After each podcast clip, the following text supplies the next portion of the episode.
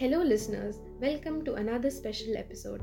I'm your host, Sadanira, And I am Mathangi. and today we will deep dive into the human brain and discuss something beyond belief. So, Matangi, what is skepticism?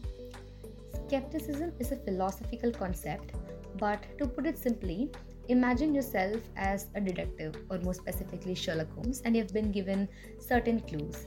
So, how do you proceed with an investigation? I may just start asking questions on every clue or witness that I come across. Right, that's that's just how a detective thinks, where you just don't simply accept things as true without any strong evidence. So to me, even skeptics look at the world in a very similar fashion. They look at the world like a mystery to be solved.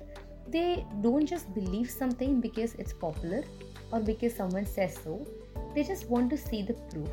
So now tell me, how do you perceive skepticism to be? I agree to your point, but I think skepticism is not about blindly doubting the validity of everything, as many might think it is. Skeptics approach extraordinary claims with an open mind, but they accept only the ones that have survived the rigorous scientific scrutiny. You see, uh, for example, if I told you I have magic healing crystals, how would you react? Would you believe me, or would you ask me questions like where did I get it, Uh, what does it cure, and how does it work? Yes. So, in a nutshell, skepticism is about being curious but careful as individuals. We are often not good at determining what works. We cherry pick evidence to support what we already believe in. Our mind tricks us with heuristics, including all the biases that we learned in OB. Right. Uh, but skepticism is about questioning. Uh, Matangi, I don't understand to what extent do we question. Asking questions just for the sake of it is not really helpful, I think. Yes, that's true.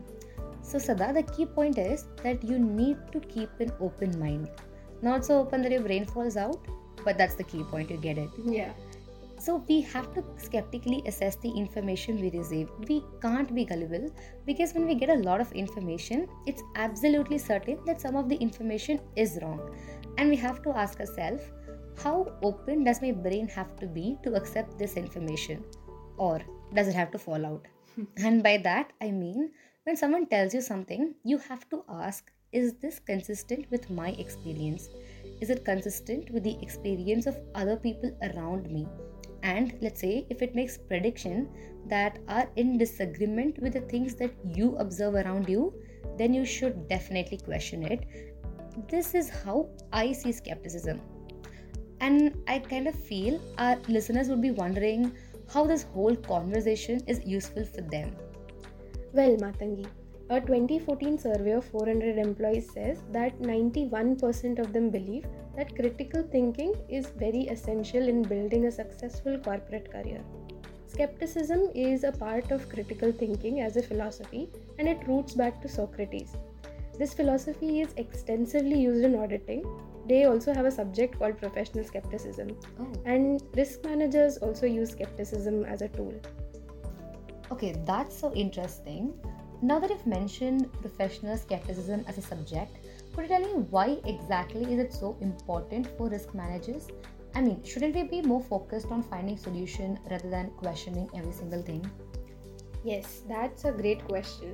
Uh, it's true. Uh, risk managers are more about mitigating threats and protecting the organization, right? But here's the thing uh, without a healthy dose of skepticism, uh, we might miss crucial red flags and also underestimate potential dangers that might be coming our way. Okay, I see your point. But sometimes I think it's skepticism that keeps the whole business world spinning. Entrepreneurs are out there building these incredible machines, corporations, but it's all fueled by data. Accountants sift the data, make sure it tells the right story. Although accountants might not get the professional skeptic label like the auditor does, but they have to make sure that they paint the right picture for the board and the auditor in order to make predictions. Uh, I can't agree more. Uh, if there was no skepticism expected from the auditors auditing the financial information, no digging, no questioning, just, yep, seems legit, then what good would it be to anyone? It wouldn't be an audit, but it would merely be a compilation of managers' claims, right? So, the whole point of an audit is to be skeptical, poke holes in the story, and make sure that the numbers aren't just smoke and mirrors. So now you agree to my metaphor of being a detective or Sherlock Holmes. yes, exactly. So imagine you are a detective analyzing financial reports. Okay. Okay. Uh, everything seems normal to you, but then you notice a slight dip in sales, maybe in a specific region. A trusting person might shrug it off, but a skeptical mind would ask questions like why the dip? Is there a new competitor or are there internal issues in that region? This kind of questioning can lead us to discovery of a hidden risk or a potential fraud or maybe even mismanagement in that area. Okay, I get it. But won't being skeptical make us paranoid or even like hinder progress? Yes, there is always a risk, but I think you need to strike balance. It's not about being suspicious of everything and everyone, it's about having a healthy questioning attitude and critically evaluating the information before you draw conclusions from it. Uh, the way we can make informed decisions based on all available evidences and not just from the information that is readily presented to us. So you say that professional skepticism helps us see the entire picture and avoid blind spots. Yes, precisely my point. Uh, you know, not only being skeptical is important, but I think how and when to exercise skepticism is also a skill that needs to be learned. Excessive skepticism can also be dangerous, like you mentioned earlier. I genuinely can't agree more. You know, even in our study groups, when we sit back for projects or presentation, it sometimes happens that the fear of being questioned or criticized discourages us from taking an initiative or even putting forth an idea. Yeah, exactly. Exactly. This might potentially hinder our creativity and drive in a long run. And all this is primarily because of excessive skepticism that can create an atmosphere of distrust and suspicion on our own selves. Yes, exactly. And this happens in the business world as well. Over analyzing every detail and every risk can lead to analysis paralysis. Uh, this is where decision making gets bogged down due to endless questioning and even second guessing. It's important to find a balance between being cautious and making timely decisions based on whatever information is available.